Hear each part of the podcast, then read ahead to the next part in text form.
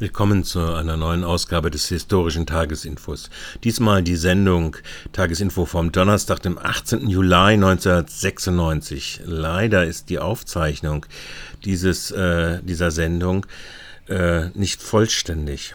Äh, am Anfang gehen wir direkt hinein in den ersten Beitrag, äh, der sich beschäftigt mit ähm, dem zehnten Todestag von Bernd Kodauerstein. Danach wird es äh, den damalig aktuellen Konflikt seit März 1996 im Zusammenhang mit einer Demonstration, die nachträglich verboten worden ist und wo Radio Dreieckland durch den CDU äh, der Landesanstalt für Kommunikation mit vielfältigen Drangsalien versucht wurde, klein zu kriegen, genauso wie Querfunk in Karlsruhe. Der dritte Beitrag dann ein Versuch über die Parallelisierung der Kämpfe von Paris 1968 und des Kampfes der Streikbewegung 1995. Ganz zum Schluss dann nochmal äh, Veranstaltungshinweise. Die Sendung ist verkürzt. Ihr habt also am Schluss nochmal sieben Minuten Zeit, um das äh, äh, ja, Musikprogramm aktueller Natur noch zu hören. So, jetzt wünsche ich euch viel Spaß bei dieser Sendung und äh, äh wünsche euch auch vielleicht äh, Erkenntnisse oder Anregungen oder was auch immer.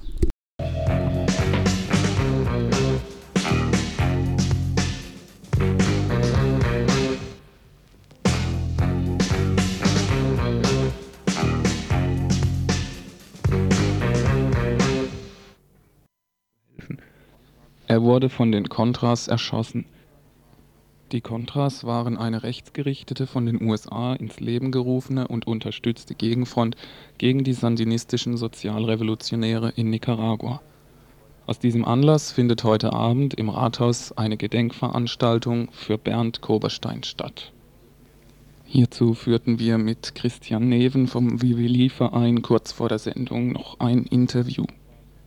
Meine erste Frage, wer war denn eigentlich Bernd Koberstein? Ähm, ja, äh, der Bernd war ein, äh, wie soll man sagen, ähm, ein Mitglied äh, im äh, Vivili-Verein. Er war von Beruf äh, Schlosser und lange Zeit äh, Gewerkschafter und auch äh, sehr aktiv äh, damals in in äh, der DKP und in äh, äh, seiner Eigenschaft als Schlosser ähm, ging er dann nach Vivili, um äh, zu beginnen, die Wasserleitung dort zu bauen, die der Vivili-Verein seit 1984 ge ähm, geplant hatte. Bernd hat dann äh, drei oder vier Monate in Vivili äh, verbracht und äh, es wurde dort mit dem, mit dem äh, Bau der Wasserleitung begonnen. Ähm, und er ist dann auf einer Fahrt äh, von äh, Vivili nach äh, Chinotega umgebracht äh, worden, als äh, das Auto, wo er und äh, zwei andere ähm, Internationalisten drauf saßen, ein Schweizer, der Yvon Levras, und ein äh, Franzose, der in Nicaragua eingebürgert war, schon Joël Fieu. Ähm, die wurden äh, umgebracht. Es kamen auch noch zwei ähm, äh, Leute aus Vivili äh, dabei um bei diesem, bei diesem Angriff. Der Vivili-Verein entstand nach dem Tod von Tonio Pflaum. Tonio war ein Arzt aus Freiburg, der drei Jahre lang in Vivili als Entwicklungshelfer des Deutschen Entwicklungsdienstes gearbeitet hat. Tonio wurde 1983 von der Contra ermordet, fast an der gleichen Stelle wie Bernd Korbestein. Es entstand der Gedanke, Tonios Arbeit irgendwie fortzusetzen es bot sich an, eine Trinkwasserleitung zu bauen, weil selbst in Nicaragua ist es ungewöhnlich, dass eine Stadt dieser Größe kein Trinkwasser hat. Viele Krankheiten waren auf verschmutztes Wasser zurückzuführen. Es wurde versucht, Geld zu bekommen von der Stadt Freiburg und von der Europäischen Union. Es entstand der Gedanke, einen Städtefreundschaftsverein zu gründen, eben den Vivili-Verein. Seit 1984 unterstützt die Stadt Freiburg den Vivili-Verein mit 50.000 Mark im Jahr. 1988 zog sie sogar nach und beschloss eine offizielle Städtepartnerschaft mit Vivili. Aber was für einen politischen Kampf führte der Vivili-Verein?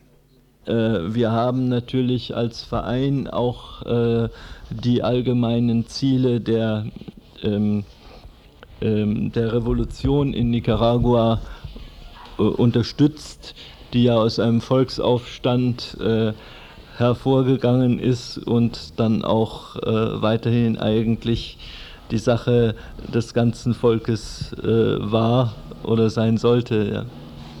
Was hat sich denn nach den Wahlen konkret verändert? Ob zum Besseren oder zum Schlechteren? Das, ähm, das kann man so allgemein auch äh, kaum äh, beantworten. Ich bin jetzt äh, vor zwei Monaten in Nicaragua gewesen und äh, konnte, äh, konnte mir das angucken.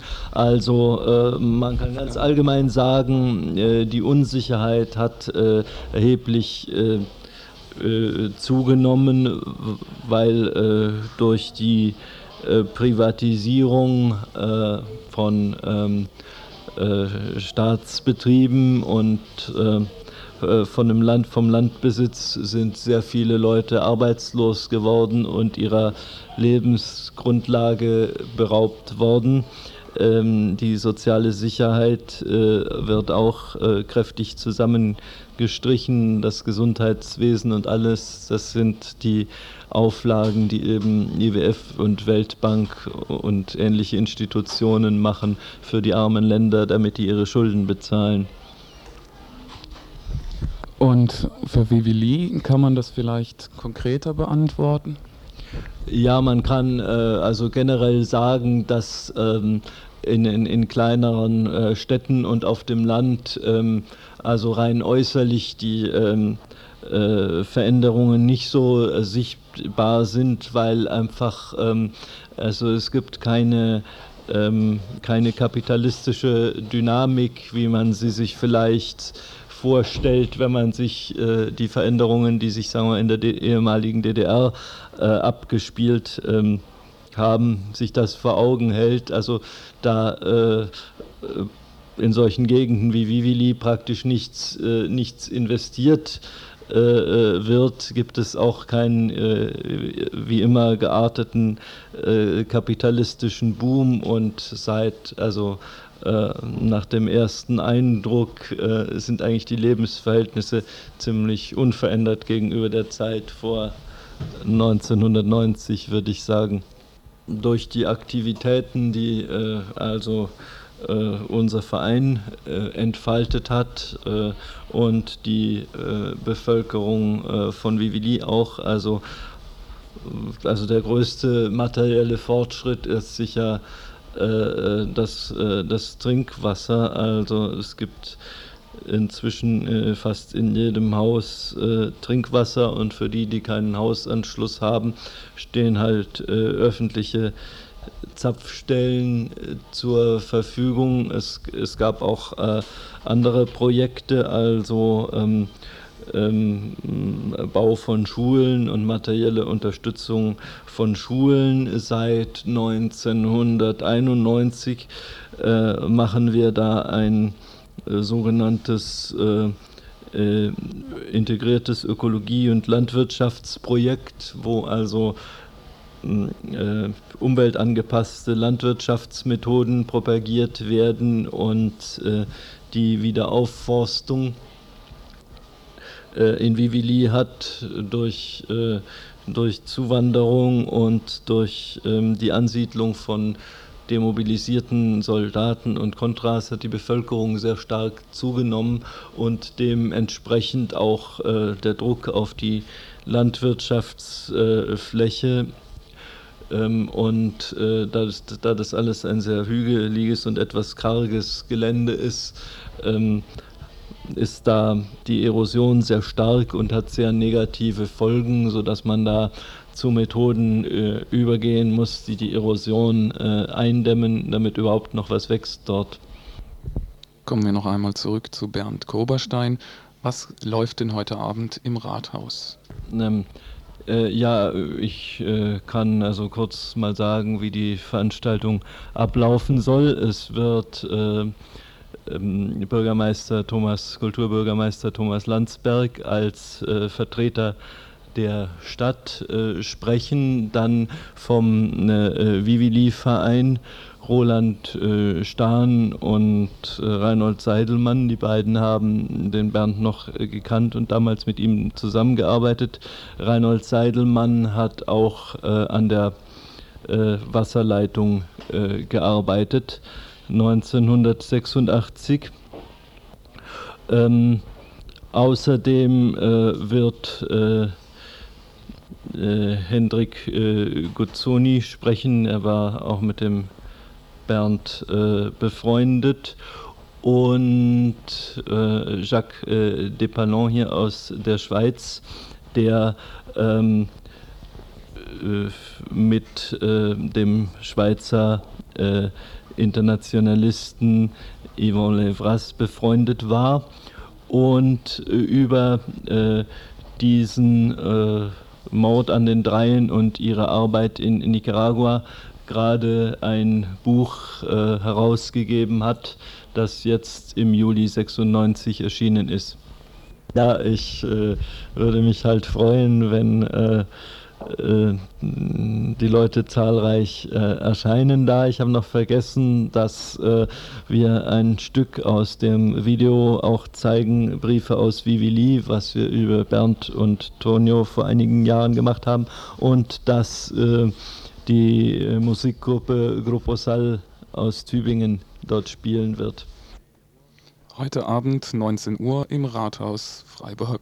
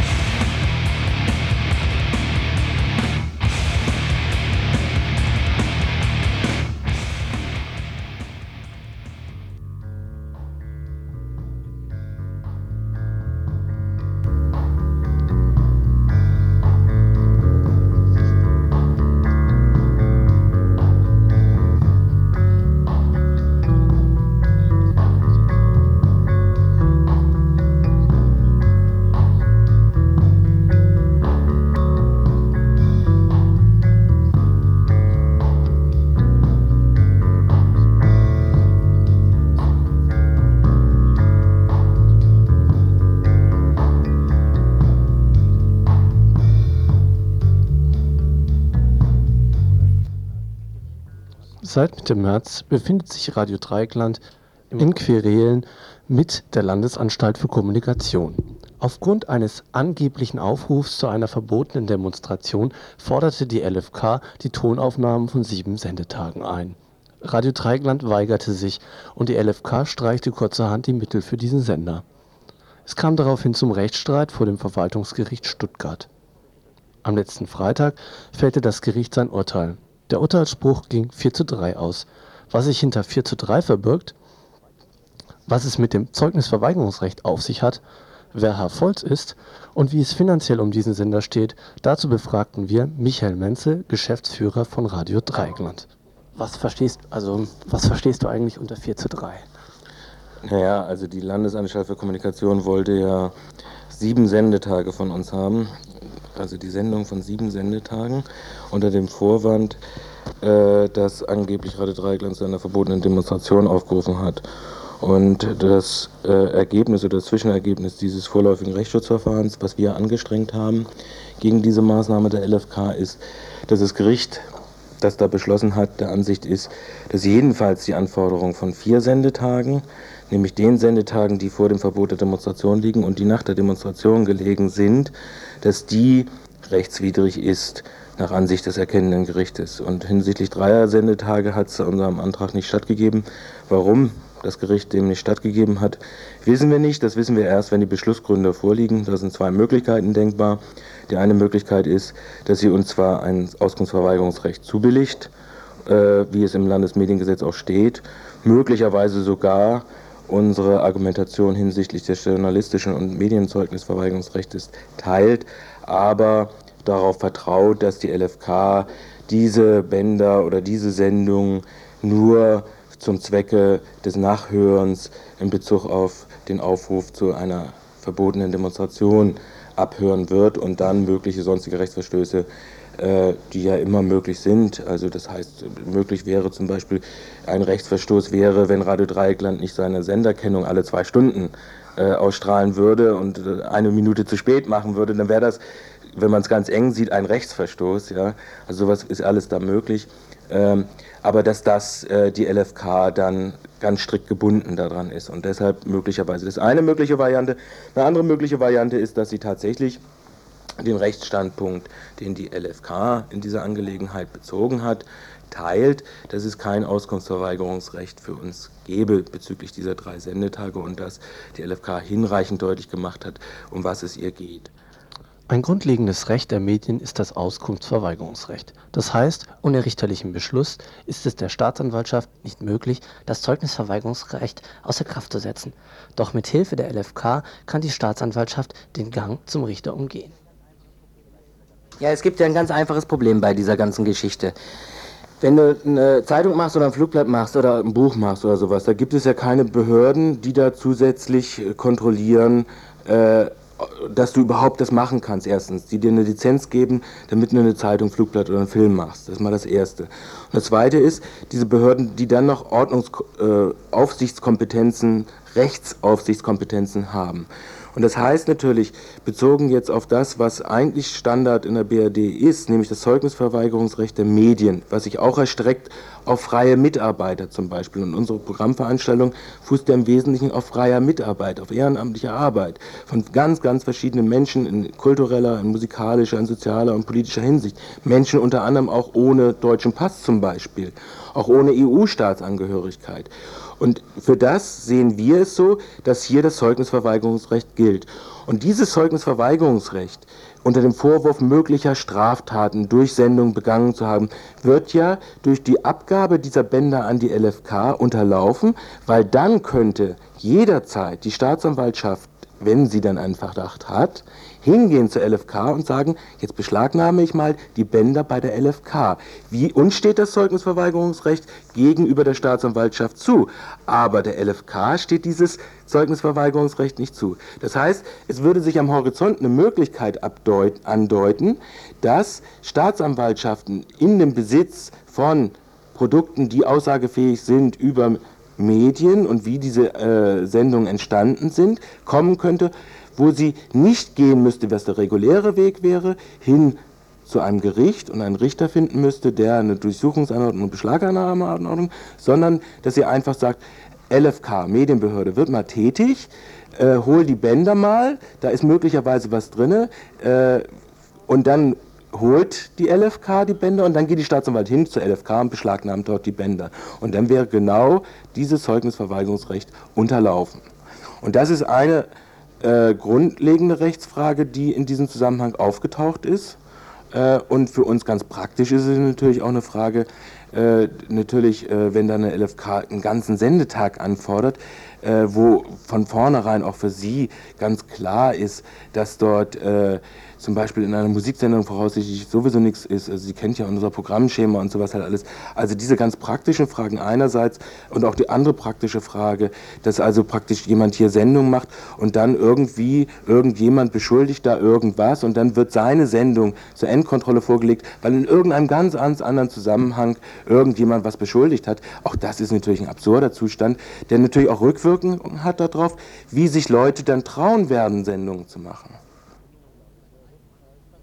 Der neue Leiter der LFK ist ein alter Bekannter von Radio Dreieckland. In seiner neuen Position kann er nun Radio Dreieckland wieder unter Druck setzen.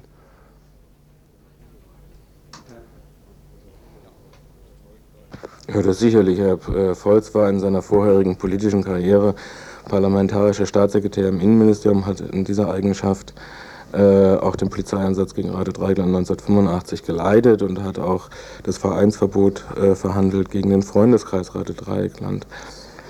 Gut, und der zweite Komplex ist, dass Herr Volz in seiner langjährigen politischen äh, Karriere natürlich bestimmte Techniken erlernt hat, wie man äh, versucht, Pressionen äh, auszuüben. Und dazu gehört jetzt äh, die Frage der äh, Mittel aus der Rundfunkgebühr, die den nicht kommerziellen Rundfunkveranstaltern ja zustehen. Und da hat Herr Volt sich als neuen Dreh, oder neu, so neu ist es nicht, wir hatten schon Probleme im letzten Jahr, wo Projekte, die uns genehmigt worden sind, äh, verzögert worden sind in der Auszahlung, obwohl wir die schon abgeschlossen hatten, zum Beispiel das andere Sprachenprojekt. Und da hat er sich jetzt im Zusammenhang mit dem Bänderkonflikt was ganz Neues äh, überlegt. Er hat also alle Geldmittel gesperrt, also auch schon für abgewickelte Projekte, die wir im letzten Jahr durchgeführt haben. Äh, wo noch Zahlungsraten ausstanden. Das beläuft sich insgesamt auf 10.500 D-Mark. Äh, die Projekte waren längst abgeschlossen, bevor dieser Bandkonflikt äh, gewesen ist, aber er verweigert die Auszahlung der abschließenden oder zweiten Raten dazu. Das ist eine. Und das zweite ist, und da bekommt es dann jetzt eine ganz dramatische Qualität, ist, den nicht kommerziellen Rundfunkveranstaltern bestehen bestimmte, stehen bestimmte Geldmittel in Aussicht für Investitionszuschüsse zu Studiokosten und äh, für äh, Programmbeiträge von Gruppen. Äh, das würde sich für Radio Dreieckland 1996 belaufen auf 90.000 Mark am Standort Freiburg und auf 30.000 Mark am Standort im Schopfheim am Hochrhein, also insgesamt 120.000 Mark. Und dort hat sich Herr Volz überlegt, dass äh, uns noch nicht mal der formgerechte Antrag ermöglicht wird. Jetzt haben wir das halbe Jahr schon abgelaufen. Das heißt, wir haben jetzt Mitte Juli. Es ist klar, dass wir nicht 120.000 Mark erstmal so wegstecken können. Zugleich äh, ist es auch klar, dass Radio Dreieckland zum Beispiel nicht wegstecken kann, äh, die von Herrn Volz eingeleitete Politik in Bezug auf das Verbreitungsgebiet Hohe Möhr, dass sie uns die Übernahme der Telekom-Gebühren in Bezug auf die Leitungen verweigern. Wir sind der einzige Sender in Baden-Württemberg unter den nicht kommerziellen, dem diese Leitungskosten zur Hohen Möhr verweigert werden. Und da steht eine Rechnung von 30.000 Mark gleichfalls an. Das heißt, insgesamt summiert sich das, also dieser Geldhahnmittel, dieser Geldhahnmittel mittlerweile auf 160.000 Mark. Und es ist klar, dass das natürlich uns in eine durchaus prekäre Situation bringt. Und äh, er erhofft sich offensichtlich davon, seine Ziele, wovon das Gericht ja zumindest zum Beispiel bei den vier Sendetagen gesagt hat, das war rechtswidrig, trotzdem noch durchzusetzen. Ne? Und das ist natürlich ein unmöglicher Zustand. Und äh, das ist äh, eine Karikatur auf eine ordnungsgemäße oder rechtmäßig arbeitende Behörde. Zwar, aber ist im Moment äh, wirksam, weil du hast nur die Möglichkeit dagegen mit Rechtsmitteln vorzugehen, also auch Klagen hängig zu machen. Und da gibt es dann wieder das ganze Problem, dass es ziemlich hohe Streitwerte sind und sonst was halt alles. Nicht? Und das weiß er natürlich alles, äh, um ein bestimmtes Verhalten von uns zu erzwingen. Ja. Ab Montag werden mit Unterbrechung hier auf diesem Sendeplatz die fraglichen drei Sendetage ausgestrahlt. Wieso eigentlich?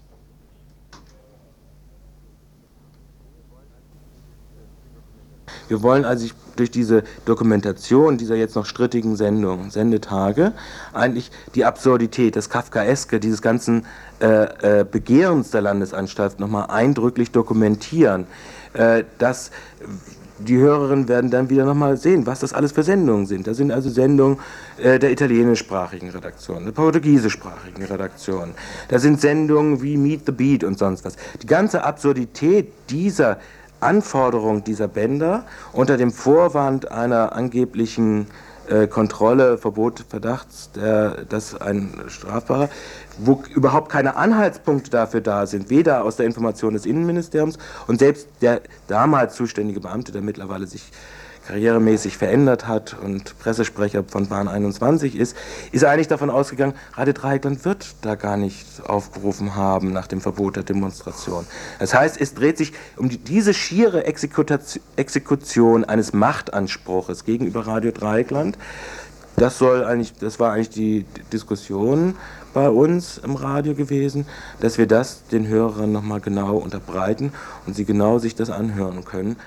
Bis wir nun auf dem Rechtsweg zu den nötigen Mittel, finanziellen Mitteln kommen, brauchen wir eure finanzielle Unterstützung, um uns den Disziplinierungsmaßnahmen der LFK widersetzen zu können.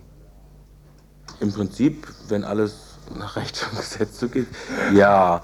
Das Problem ist ja nicht äh, Recht zu haben oder Recht, äh, sondern Recht zu bekommen. Und da sind die Verfahrensfragen immer ein bisschen, es kann sich hinziehen. Aber natürlich ist die Situation für uns relativ prekär, was jetzt die finanziellen Mittel angeht. Und es ist immer wieder ein Beleg dafür, dass eigentlich tatsächliche Unabhängigkeit diejenige ist, die wir durch den Zuspruch, auch finanziellen Zuspruch unserer Hörerinnen und Hörer bekommen.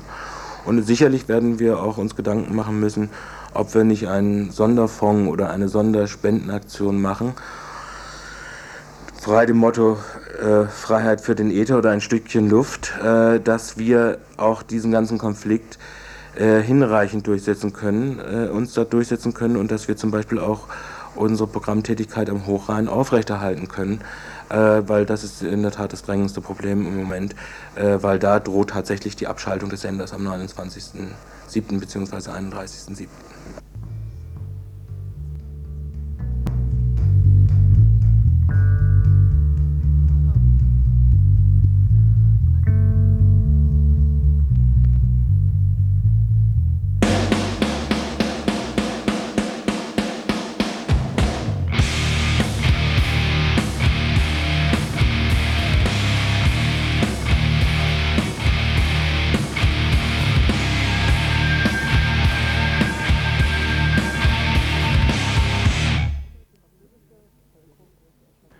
französische Bevölkerung hat schon mehrmals in diesem Jahrhundert die europäische Öffentlichkeit mit Massenstreiks überrascht.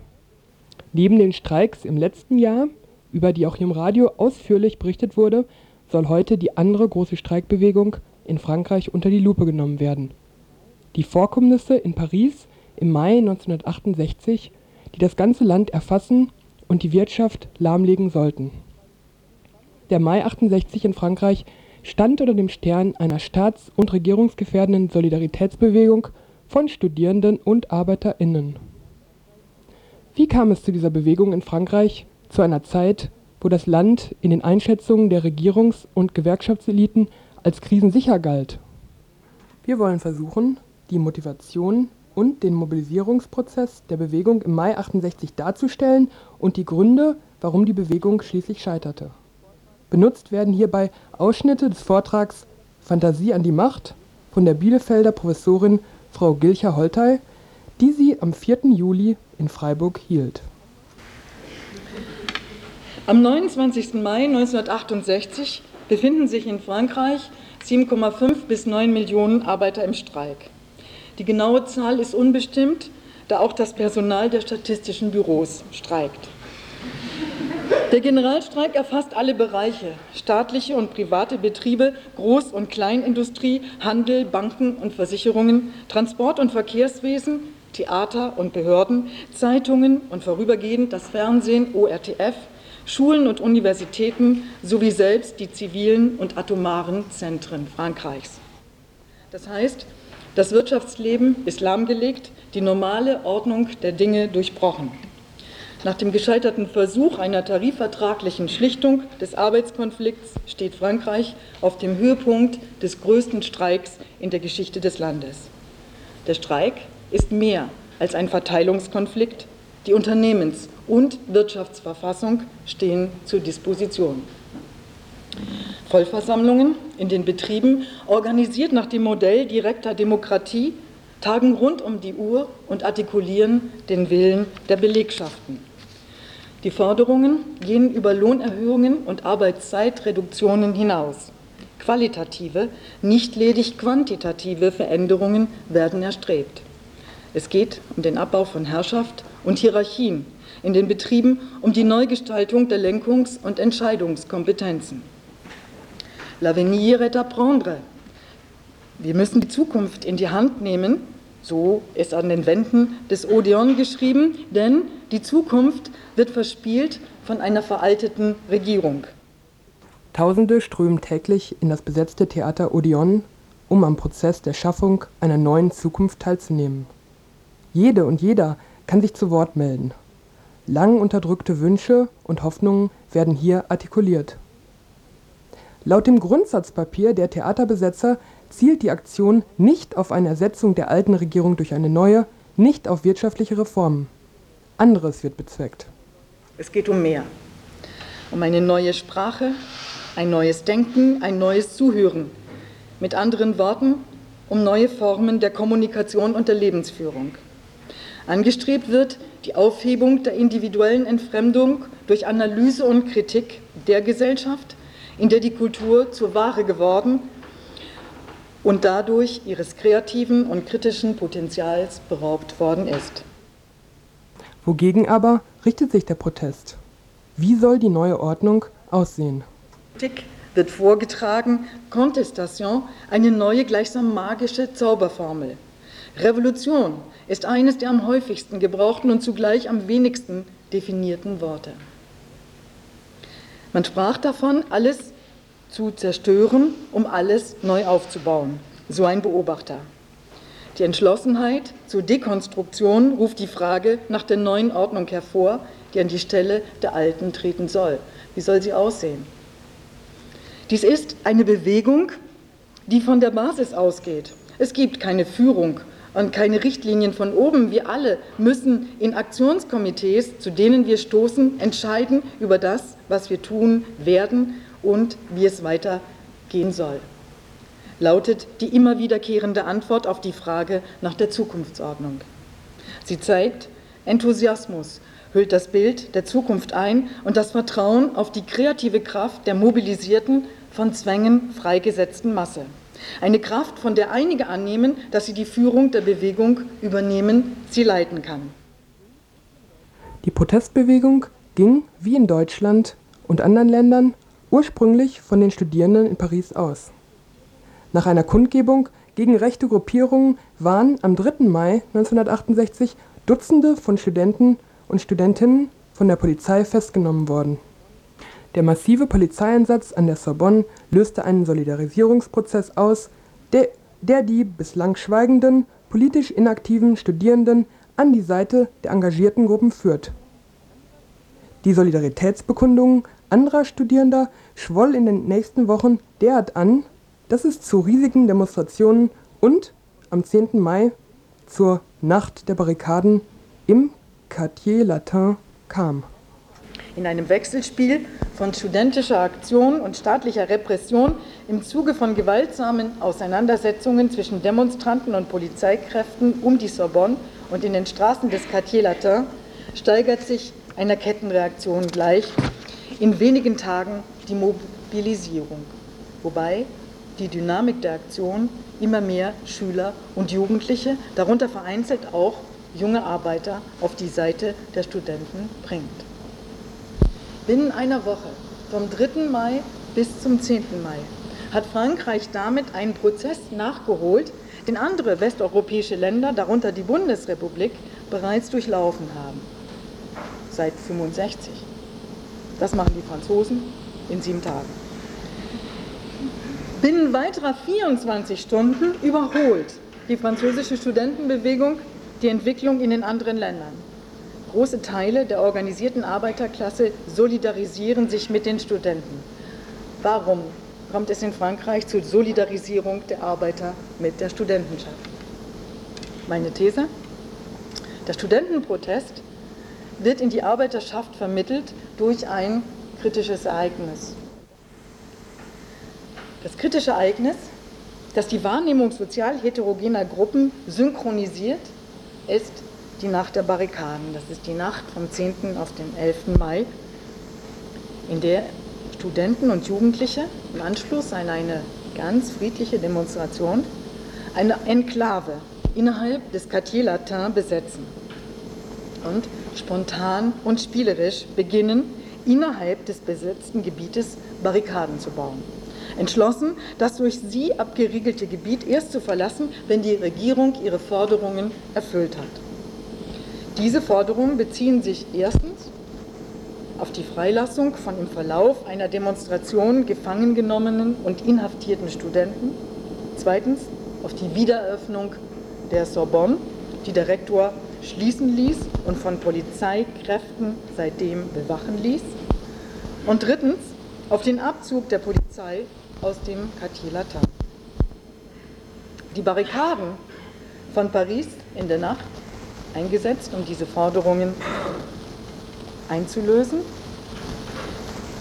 sind ein historisches Zitat. Sie sind errichtet von Schülern und Studenten in Kenntnis der Bedeutung der Barrikaden in den Tagen der Kommune und in den Tagen der Befreiung der Stadt von der deutschen Besetzung 1944. Sie beschwören Erinnerungen an diese Vorbilder herauf, ohne deren Abbilder zu sein. Sie haben keinen instrumentellen, sondern sie haben expressiven Charakter. Erst im Verlauf der provokativen Aktion und des ihr folgenden Polizeieinsatzes werden die Proteste der Studenten politisiert. Und zwar durch das Echo der Medien, die Reaktion, die Reaktion der Öffentlichkeit, die Maßnahmen der Regierung und der Gewerkschaften. Denn der Aktionismus der Studenten zieht die Massenmedien an zwei Radioübertragungswagen, die unmittelbar nach Errichtung der ersten Barrikaden in das besetzte Gebiet gefahren sind und seitdem im Spiel von Sportreportagen der 60er Jahre über die Ereignisse berichten, verbreiten den Protest und die Forderungen der Studenten über die Grenzen des Quartierlatter hinaus. Durch die Medienberichterstattung wird eine Öffentlichkeit konstituiert, die aufmerksam registriert, was passiert und sich ein Meinungsbild macht. Ganz Frankreich hängt am Radio in dieser Nacht. Die Regierung gerät unter Erwartungsdruck und Zugzwang, wobei der Regierung Legitimitätsverlust droht, gleich viel, ob sie nachgiebig reagiert oder repressiv.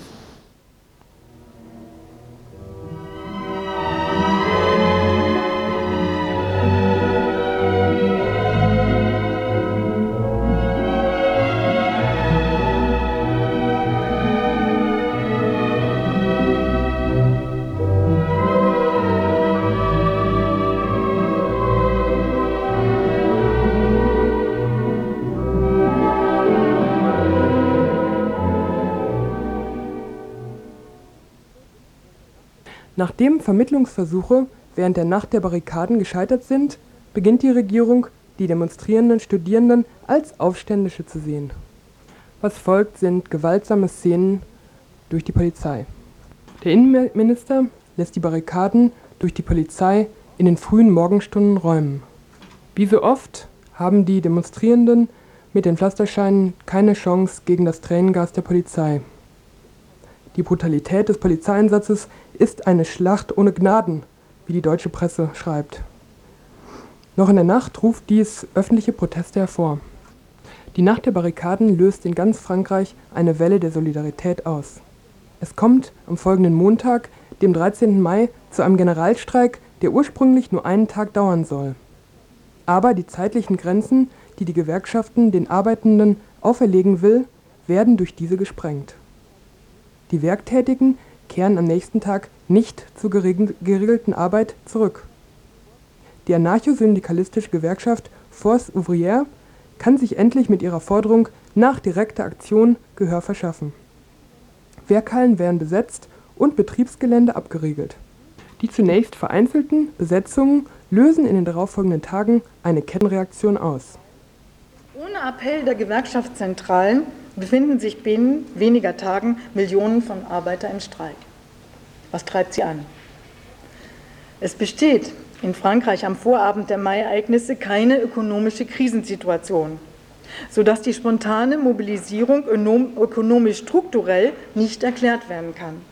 Frankreich gilt aus der Sicht der Experten von OECD und INSEE 1968 als krisenfestes und stabiles Land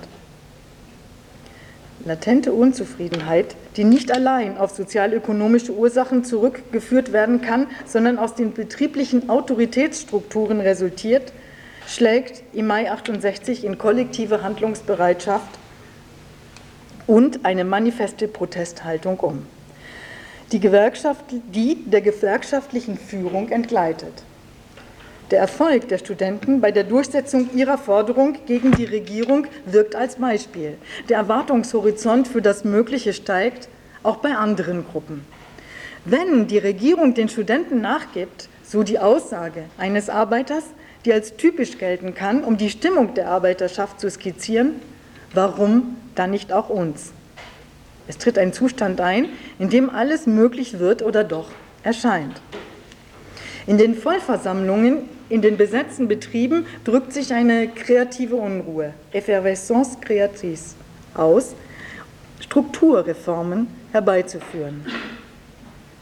Die nicht-kommunistische Gewerkschaft CFDT, in der Orientierungen, welche der neuen Linken nahestehen, am stärksten verbreitet sind, bringt die Erwartungen auf den Begriff, indem sie zwei Tage nach Ausbruch der spontanen Streiks die Losung ausgibt, welche dem Streik eine neue Dimension verleiht. Autogestion. Mit der Forderung nach Autogestion strebt die CFDT eine Veränderung der Lenkungs- und Entscheidungsstrukturen in den Betrieben und Unternehmen an, den Abbau von Herrschaft und Hierarchien, die Freisetzung der Kreativität der Arbeiter durch Selbstbestimmung und Selbstverwaltung der Betriebe. Zwar bleibt offen und unklar, wie Autogestion institutionell und rechtlich entwickelt und konkretisiert werden soll, aber die antihierarchische, antiautoritäre Komponente reicht aus, um Studentenbewegung und Arbeiterschaft zu einen in der Zielrichtung ihres Protestes. Der Demokratisierung der Universitäten soll eine Demokratisierung der Betriebe folgen. Die industrielle administrative Monarchie ersetzt werden durch demokratische Strukturen auf der Basis von Autogestion. Warum aber sind diese Ansätze im Endeffekt gescheitert?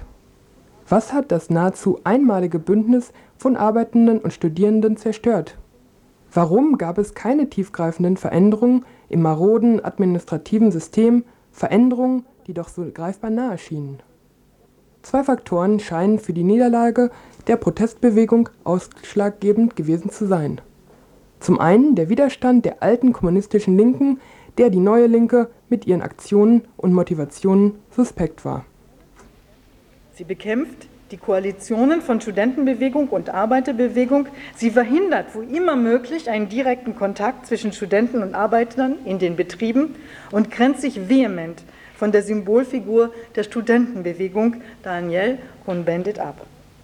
Sie setzt ihre ganze Organisationsmacht ein, um die soziale Bewegung in die geregelten Bahnen des intermediären Interessenausgleichs zurückzuführen als treibende Kraft einer schnellen tarifvertraglichen Schlichtung, die in die Vereinbarungen von Grönell am 27. Mai mit Vertretern von Regierung und Unternehmen mündet, entdramatisiert sie die soziale Krise, indem sie sich traditioneller Konfliktlösungsmuster bedient.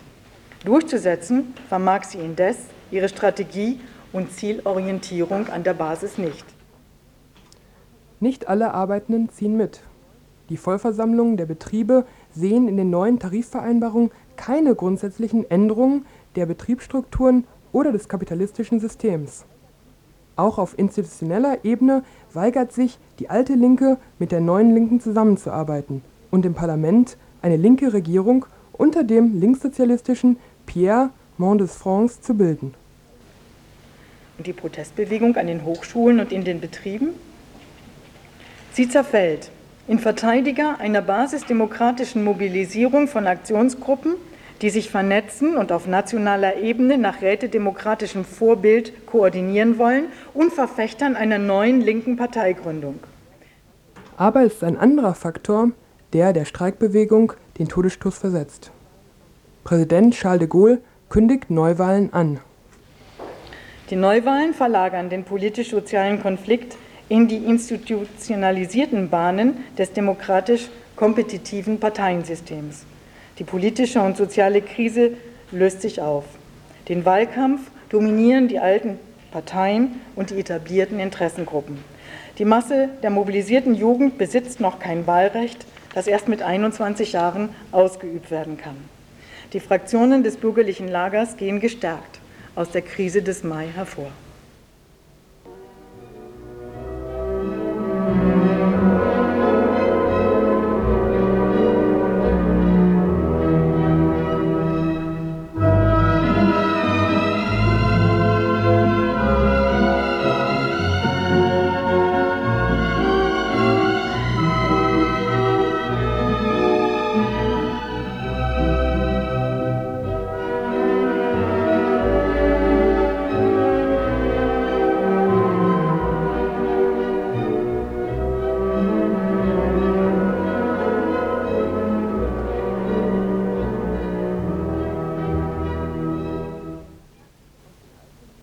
Können wir heute noch etwas lernen aus den Ereignissen in Paris im Mai 1968?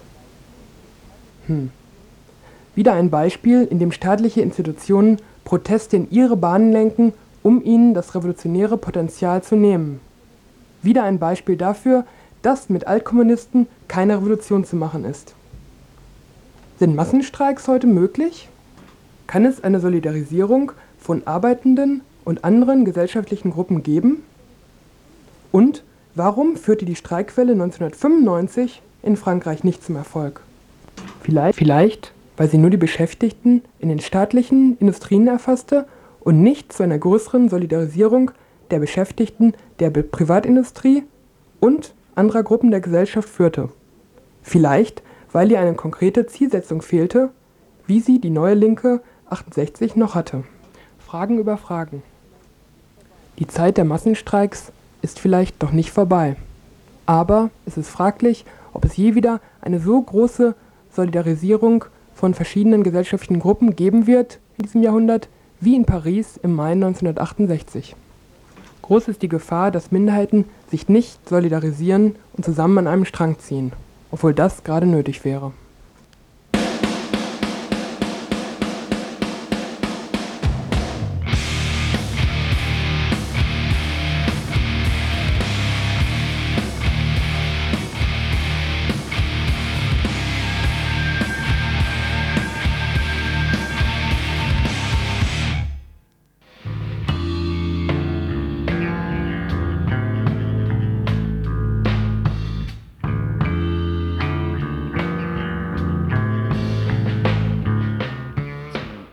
Abschluss haben wir noch ein paar Veranstaltungshinweise.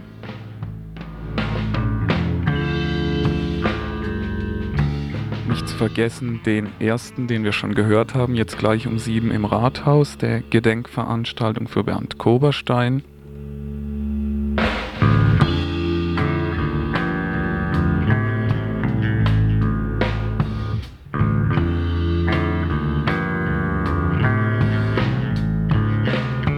Ist die Reform des Gefängnisses beinahe so alt wie das Gefängnis selbst. Sie ist gleichmaßen dessen Programm. Das Gefängnis befindet sich von Anfang an in einem Ensemble von Begleitmaßnahmen, die anscheinend zu seiner Verbesserung beitragen sollen. Tatsächlich aber zu seinem inneren Getriebe zu gehören scheinen. So eng waren sie immer mit ihm verknüpft. Das sagt Foucault über, Foucault über die Reformierung des Strafvollzugs. Aber es gibt auch andere Stimmen, zum Beispiel die von Realpolitikern der Bündnisgrünen 90. Diese treffen sich heute mit anderen Interessierten im Café Elysée am Tennenbacher Platz 36 um 8 Uhr, um mit Knastis zusammen und anderen Leuten über die derzeitige Situation im Strafvollzug und die Perspektiven des Strafvollzugs zu reden.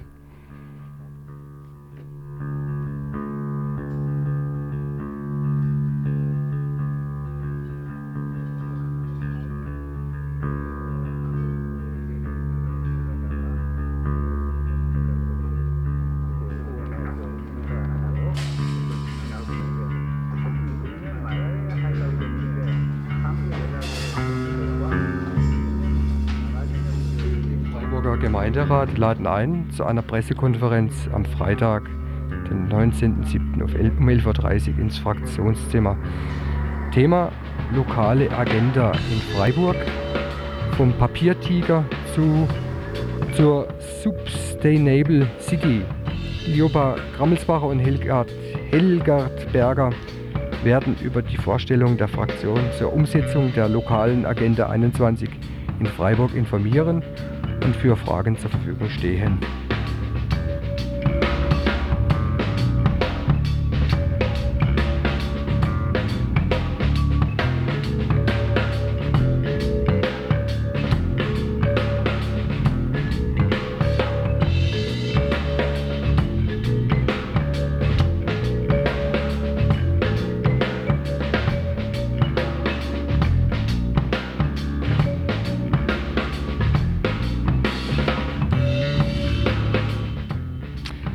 Neue Film Heimliche Menschen hat am Freitag, den 19.07.96 um 21 Uhr Premiere Es geht um Flüchtlinge, die hier abgelehnt wurden und hier illegal leben.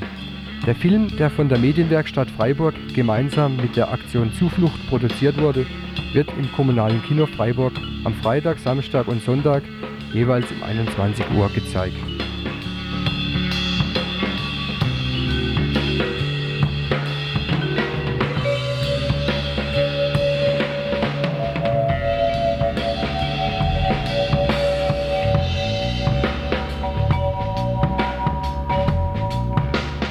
Herzlich willkommen bei Goethe 2. Die bekannte Freiburger Rockband The Brothers, eine lateinamerikanische Gruppe und der Zirkus Zabalot spielen bei freiem Eintritt zum Fest anlässlich des zehnjährigen Bestehens der, des Arbeitslosentreffs in der Goethestraße 2. Das Fest findet am Samstag, den 20. Juli von 15 bis 23 Uhr im Hof der Goethestraße 2 statt. Im Goethesaal stellen an diesem Tag Besucherinnen der Einrichtung ihre Bilder aus. Der Diakonieverein und das Mitarbeiterteam von Goethe 2 laden alle interessierten und solidarischen Bürgerinnen gemeinsam zum Feiern ein.